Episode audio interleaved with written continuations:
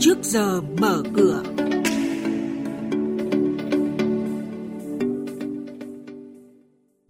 Thưa quý vị và các bạn, Ngân hàng Nhà nước điều chỉnh tỷ giá đồng đô la Mỹ tham khảo tại Sở Giao dịch Ngân hàng Nhà nước ngày cuối tuần trước.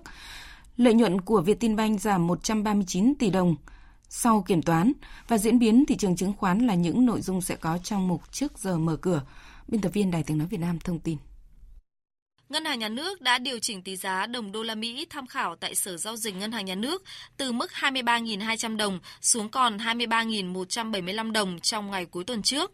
Nhận định về kỳ vọng tỷ giá cuối năm, hầu hết các công ty chứng khoán nhận định tỷ giá sẽ ổn định do được hỗ trợ bởi nguồn tiền ngoại tệ từ các thương vụ bán vốn lớn của một số ngân hàng như BIDV, Vietcombank, MBBank. Theo công văn số 538 của Kiểm toán Nhà nước về việc gửi báo cáo kiểm toán năm 2018 của Ngân hàng Công thương Việt Nam VietinBank, lợi nhuận trước thuế năm 2018 của ngân hàng đã giảm gần 172 tỷ đồng sau khi được kiểm toán, xuống còn 6.559 tỷ đồng. Sau khi trừ thuế thu nhập doanh nghiệp 1.281 tỷ đồng, lợi nhuận sau thuế giảm 139 tỷ đồng, xuống còn 5.277 tỷ đồng.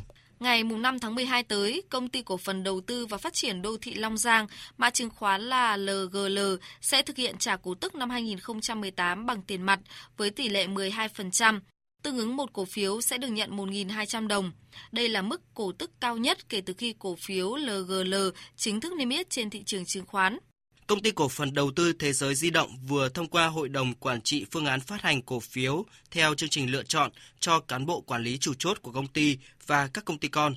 Theo đó, Thế giới Di động dự kiến sẽ phát hành hơn 10,62 triệu cổ phiếu, trong đó gần 9,77 triệu cổ phiếu được phát hành mới và sử dụng 856.236 cổ phiếu quỹ tại thời điểm hiện tại, bán cho cán bộ quản lý chủ chốt của công ty với giá bán 10.000 đồng một cổ phiếu.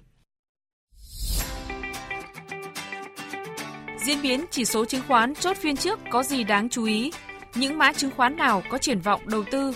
Những công bố quan trọng liên quan tới các mã chứng khoán niêm yết trên sàn giao dịch. Chuyên mục Trước giờ mở cửa phát sóng lúc 8 giờ 10 phút trong thời sự Đồng Hành sáng từ thứ 2 đến thứ 6 hàng tuần trên kênh Thời sự VOV1 sẽ cập nhật những thông tin này. Trước giờ mở cửa trên kênh Thời sự VOV1, thông tin thị trường tài chính, chứng khoán tin cậy, kịp thời, hữu ích.